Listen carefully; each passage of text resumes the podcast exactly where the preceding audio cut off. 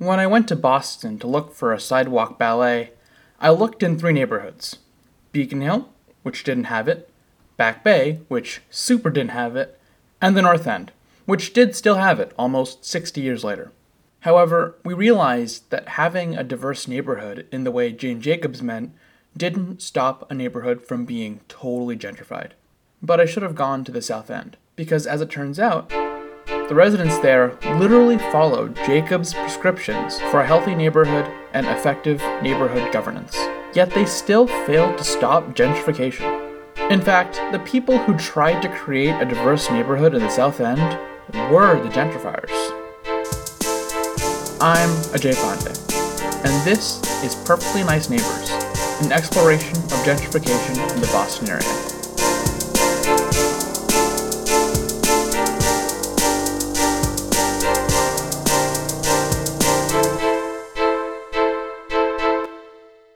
Sylvie Tissot follows in the footsteps of Alexis de Tocqueville as a French academic performing a social science study about the weirdness of the United States.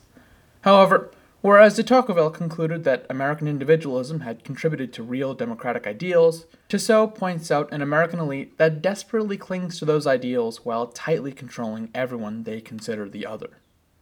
Tissot's book, Good Neighbors Gentrifying Diversity in the South End, specifically focuses not just on Boston, but on a neighborhood in Boston, the South End. It's bordered by Back Bay, Chinatown, and Roxbury, and it's a part of Boston I'm not really familiar with, especially considering that there are no T stops within this rather large neighborhood. You just have the Orange Line running the border between Back Bay and the South End. But as it turns out, this neighborhood has a hell of a story a decades long battle between upper middle class white gentrifiers and working class, often radical, black and brown tenants. You can guess, of course, who had won by the 80s and 90s.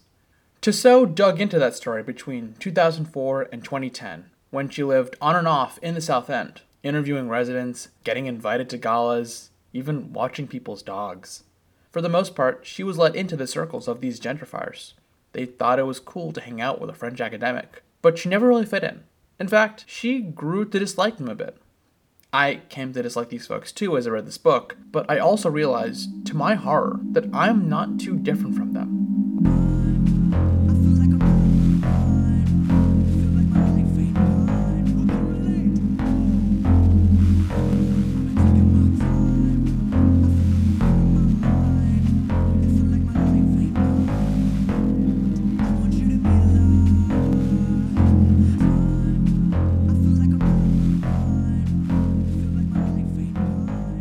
Course, the South End did exist before it got hella gentrified. In the post war period, Boston was in rough shape. After a one two punch of the Great Depression and the suburban white flight Jane Jacobs railed against, the city had two wealthy neighborhoods Beacon Hill and Back Bay.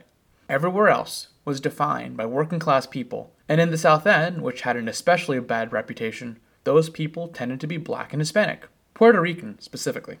As white people left for the suburbs, cities were doubling down on what they called urban renewal, what Jacobs called slum clearing, and what we know as mass demolition. Boston tried to do that in the South End, but folks fought back. There was a huge radical activist streak in the South End in groups like Cause, the Community Assembly for a Unified South End, headed in the 60s by Mel King. These activists fought City Hall, protested demolition, demanded construction of affordable housing. There was even a community health center that was put together in 1969. These activists catalyzed the unslumming Jane Jacobs waxed lyrical about. They stayed. They banded together. They fought City Hall, and they won a few times. But these tactics were appropriated by gentrifiers, upper middle class white people coming to the South End at that same time. They bought and renovated their own houses, formed neighborhood associations that continue to hold power today, fought City Hall, and were even more successful at lobbying than the radicals. I mean, they were well off white professionals, what do you expect? Under the Jacobs framework, they were simply newcomers who joined in as the neighborhood unslummed and who helped push along that very unslumming. But it wasn't the everyone wins scenario Jacobs promised.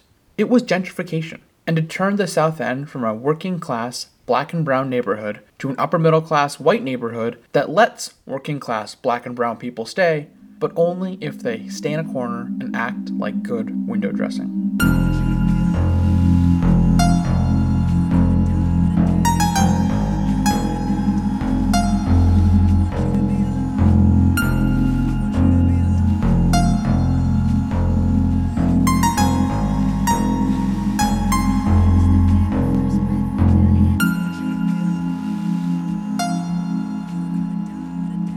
But let's take a good look at these gentrifiers. Who are they and what do they want? For the most part, they are upper middle class white professionals lawyers, doctors, managers, bankers, real estate agents, engineers. A good number are gay, but in a Neil Patrick Harris way monogamous, kids having or kids wanting, and relatively heteronormative. They don't rent out places in lodging houses or tenements like the working class residents. They buy whole houses or move into condos. The older gentrifiers, who came in around the 60s and 70s, had a complicated set of reasons for moving in. I mean, first off, real estate was cheap. Folks could buy whole houses at bargain prices, provided they were okay with putting tons of work into renovation. But, and this is a theme Tissot emphasizes, the market isn't the only force at work here. You see, the South End was considered a frontier, and these early gentrifiers are still called pioneers. They saw adventure in that neighborhood. They bragged to Tissot about not having a kitchen for a month, about living next to a burnt out house, about how all their friends thought they had a death wish. They thought living among poor people of color was sexy in an Indiana Jones kind of way. Remember in Plymouth when Katie and Annie Donegan were talking about the parallels between gentrification and colonialism? Yeah, check out the colonial impulses here. Some of these older folks really were trying to make the world a better place. Take Colin and Joan Diver. Colin was a Harvard Law guy, but he was shaken by the civil rights movements of the 60s, and in 1968 he decided to work for an activist Boston mayor, Kevin White. Joan Diver was similarly inspired and worked in philanthropy. And the two of them moved not to the suburbs like the median white professional family, but to the South End. The way Joan put it, if they were going to commit themselves to the war on urban poverty and injustice, they should be living closer to the front line. Then they moved to Newton in the late 70s, like the performative allies they were, talking big game about equality while doing little to solve the actual problem. We'll get to what performative allyship means in a few minutes. Okay, maybe that's harsh but they wouldn't be the only performative allies gentrifying the South End. A lot of these older gentrifiers were also really focused on breaking into the Boston cultural elite. They wanted to be taken seriously, they wanted to sell real estate, and it didn't help that people thought they lived in a ghetto. So a bunch of these early gentrifiers formed the South End Historical Society, at first, none of the people there were historians, but they called historians in for events. They held galas, and they ran tours of the Victorian architecture in the South End. They immerse themselves in art, architecture, the norms of European gentry, and the specific history of the South End as a masterwork of urban planning ruined by drunks and prostitutes that they were reviving.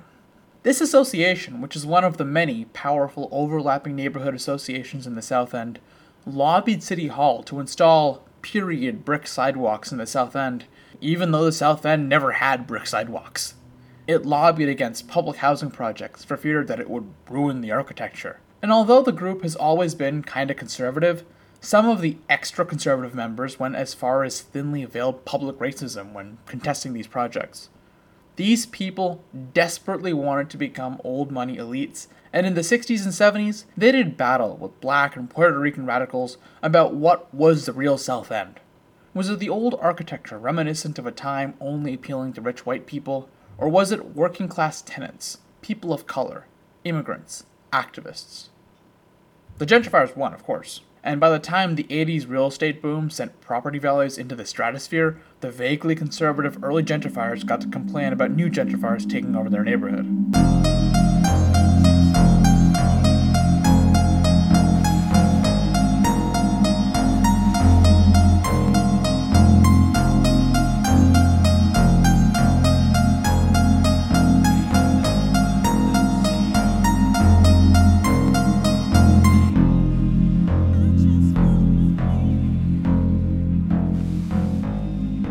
These new gentrifiers who started to come in around the late 80s and really came in around the 90s are the kind of people who voted for Hillary Clinton with no qualms.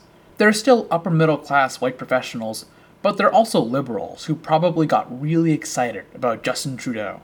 And they moved to the South End because they want diversity. These are the people whom Jacobs predicted would come to hate the suburbs, and indeed, they came to the South End to escape the isolation of the suburbs and the snobbery of Back Bay and Beacon Hill. They want to experience the sidewalk ballet. Some might have even read Jacobs themselves.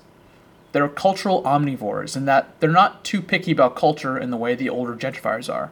They're artsy, but not snobbish. They'll give any kind of culture a fair shake as long as it's not too ghetto. In fact, they'll brag about their exotic tastes as they go to their favorite Indian bistro, order some cream based bullshit curry, eat it with wine because that makes sense, then go to a fancy ass cafe for a chai thing that has literally nothing to do with actual chai. Ugh, I'm barely exaggerating. There's a real restaurant in the South End that sells food inspired by Taiwanese soul food. There's an ice cream bar slash bakery slash cafe on Tremont Street that sells avocado ice cream. There's a tapas place that also sells foie gras because that's from Barcelona. And there's really a place that does modern Indian cuisine that has a dish called seafood masala, which in my house would mean a powdered spice mix for fish, but there apparently means fresh seafood in a creamy tomato sauce. The f. anyway, these people don't want to make all the working class people of color go away. They don't want to displace everyone. In fact, they want to help people. When a homeless shelter in the South End proposed an expansion for a halfway house, a lot of people genuinely supported it. But the project was only approved after the shelter agreed to put heavy surveillance upon the residents. These formerly homeless adults would have to be supervised all the time, and they would have to deal with a guest policy stricter than that of dorms at UMass Amherst. The later gentrifiers came for diversity, for the working class images of sitting on a stoop and saying hi to your neighbors. They tell goofy, charming stories on neighborhood tours about the South End's sordid, violent past, and they want to adopt people who just want to deal with their medical debt. But at the same time, these white, upper middle class professionals are scared of poor people, of black and brown people, of queer people who don't chase monogamy, kids, dogs. So the gentrifiers have boxed everyone else in. They lobbied against bars and barbershops and liquor stores. They valorized fancy cafes and those weird, expensive faux international restaurants. They have barely interacted with the actual people in the South End projects, and they have weaponized cute dogs to keep poor people out of the public. I'm not kidding about the dogs. Remember that fantasy about sitting on the stoop and saying hi to your neighbors? Yeah, no one does that in the South End. Tissot tried once with a friend and they just got weird looks. Instead, people walk their dogs. In fact, they put a lot of money and effort into their dogs. There are dog walkers, dog bakeries, dog yoga places. Doga, they call it. Dogs give bougie white people a reason to walk outside that isn't immediately read as up to no good. They're the medium through which South End gentrifiers interact with each other. Because dogs in the South End play the part of surrogate children, the neighborhood isn't as hung up on the family unit, so single women and gay people, people without kids, can become part of the social sphere. And the dog culture also gives rise to one of the most insidious weapons of gentrification in the South End the dog park. I'm still not kidding about the dogs. In the same way that park bench armrests drive away homeless people and notches on ledges drive away skateboarders, dog parks installed within larger parks drive away poor people. Not out of the park as a whole, but into a corner where they can be both admired and surveilled. Here's how it works. Neighborhood associations, which by the mid 60s were dominated by well off white people, raised the funds to help renovate a park and install a dog park. Now we have this beautiful park that is half paid for by City Hall and half paid for by the association. That neighborhood association then has a stake in how the space is used, which means the rules are set and enforced by people who like keeping poor people of color in view, but at arm's length. And on top of that, like how many public housing residents have a Labradoodle? And thus, that one corner of the park that smells of dog poop has no one but upper middle class white people because they set the rules through polite peer pressure and because no one has any business being there. The gentrification in the South End isn't about displacing poor black and brown people. If displacement was the goal, it would have happened by now.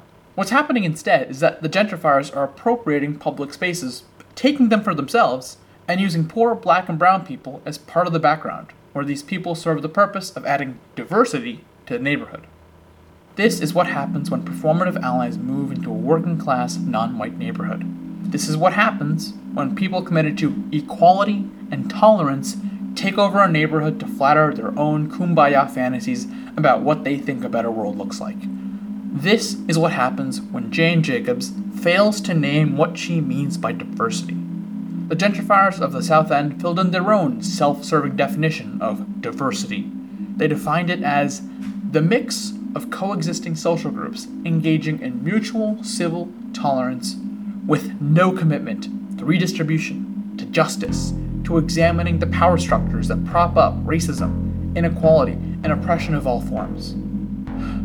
Because a performative ally is someone who does things only as long as those things make them feel like a good person. They don't want to face the hard realizations that come from really thinking about what's right. They don't want to give up the control and lucky benefits inherent in being white and being well off. They want to fight for racial tolerance, but they don't want to face the fact that when they see a black guy walking down the street, they worry he's up to no good.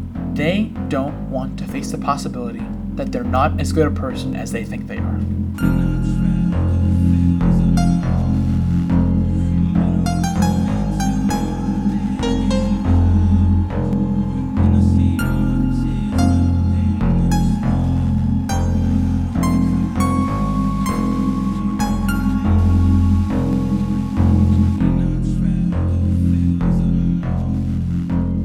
Quick footnote. A performative ally need not be white or well off, as is the case with the South End gentrifier. Performative allyship can rest on any kind of lucky benefit with regards to race, gender, class, sexuality, ability, etc. Everyone is racist and classist. It's a package deal of living in a racist society that is very adamant that poor people deserve their poverty. But a true sign of a performative ally is the use of proxies to justify vaguely racist and classist beliefs. And the gentrifiers of the South End have plenty of them, which Tissot took the time to write down. The gentrifiers gin up concern about violence, alcoholism, prostitution, and tobacco use among the other folks in the South End, compared to their own civility and friendliness. They decry confrontation, radical protest, emotional arguments, compared to their own reasoned discussion among nice people. On their walking tours of the South End, they talk about the decay of the past, whether horrible or charming, and compare it to how nice the place is now. The older gentrifiers lobbied against bars, against liquor stores with plexiglass windows and metal grates, places that working class people went to. Then the newer gentrifiers replaced them with wine stores with big glass windows. The newer gentrifiers talk of homophobia and catcalling from folks in the homeless shelter in comparison to their own progressive tendencies. They shun Dunkin' Donuts and hamburgers and fried chicken and big portions in favor of 300 calorie lattes and simulacra of third world cuisines with French words scribbled all over them. Even dogs. The gentrifiers are all scared of pit bulls. Tissot mentions one couple who had a horror story about their dog being eaten whole by a pit bull. Because all pit bulls are aggressive, right? Clearly, no racist overtones here. The point is, there's a whole vocabulary for voicing concerns about working class black and brown people. If you want to shut down a bar that black people go to, just complain about drunk people outside. If you want to push poor people into a corner, just talk about homeless people smoking cigarettes and say, you can only smoke here. I get that there are valid safety concerns around alcohol, smoking, sex work, and violence. But the dichotomies I mention here were all things that Tissot wrote down as proxies for race class used to keep poor people and people of color in a corner where they can be admired for their diversity, but also watched for any signs of perceived deviance.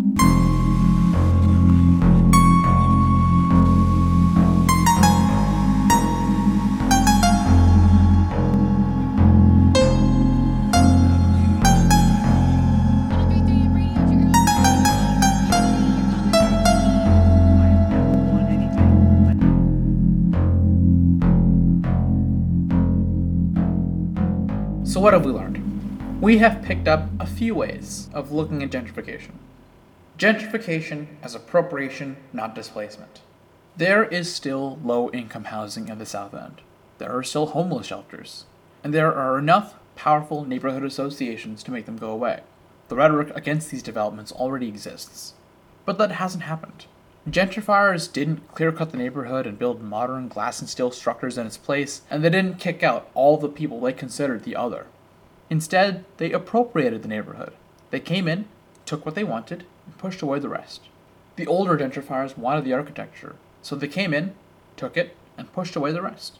The newer gentrifiers wanted the impression of diversity, so they have come in, lovingly maintained that diversity, and kept true racial and economic justice at arm's length.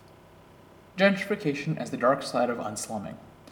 The story of the South End was literally what Jacobs thought would create a healthy city neighborhood. People stayed, people engaged in neighborhood level governance. Those neighborhood associations were powerful enough to fight City Hall and win. And as far as I can tell, the South End is a paragon of health by the measures Jacobs cared about. Mixed primary uses. The South End is a residential area and a commercial and artistic center to lesser extents. Small, non homogeneous blocks. The South End has that. Not to North End levels, but better than Back Bay. A mix of new and old buildings. The buildings all look the same, but the gentrifiers renovated their homes to the point that they were new buildings again. So it's still a mix for all intents and purposes. And high density. At the very least, there are buildings everywhere, all scrunched together. And on top of all of that, there are few dead zones. I check Google Maps. There are businesses on almost every street. They're distributed even more evenly than the businesses in the North End. If I take Jane Jacobs at her word, this neighborhood is perfect. But it's very obviously gentrified. Don't take my word for it. Tissot's book literally has the words gentrifying diversity in the title. So clearly, Jacobs was missing something. Perhaps it's not just a question of whether the neighborhood organizes, but who in the neighborhood organizes for what. Or, as Lenin would put it, who and whom. Gentrification as the result of performative allyship meeting urban planning. A lot of the people gentrifying the South End really care about diversity and inclusion and tolerance, but they don't want to be uncomfortable. And thus, they idolize the idea of living among poor people and people of color while pushing away all signs of those people's humanity in the name of safety. This last view is the scariest for me personally, because as a cishet, upper middle class model minority man going into a professional field, a lot of the pitfalls of performative allyship are pitfalls I am susceptible to. Let me translate myself. I'm not gay. I'm not transgender. I'm a dude. I grew up well off. I'm of an ethnic background considered one of the successful minorities, and I'm going into a well paying field engineering. All of this means it's very easy for me to deeply screw up trying to be good to queer people, women, working class people, and even other people of color. I like fancy espresso drinks and weird food and vaguely nerdy and artsy things. I talk about feminism, I hang out with activisty people. Just this summer, I was literally in a Harvard Square cafe complaining about capitalism with a latte in my hand. How bourgeois is that? I fit the profile of the South End gentrifier really well, which doesn't bode well for my hopes of living in the city without contributing to gentrification. And I don't know what to do about it. Next week, we're brochure hunting. I have a little list of developments that I think are gentrifying structures, and we're going to analyze their promotional materials and look for patterns. This episode is based on Good Neighbors Gentrifying Diversity in Boston's South End by Sylvie Tissot. I'd misstated the title earlier. It was translated by David Broder and Catherine Romatowski and was published by Verso in 2015. Writing, music, narration, and production by Ajay Pandey. This is an independent study for UMass Amherst under the guidance of Professor Jenny Adams and Professor Sanjay Arwade. For questions, comments, critiques, and concerns, you can contact me at apandey at umass.edu. Thank you for listening.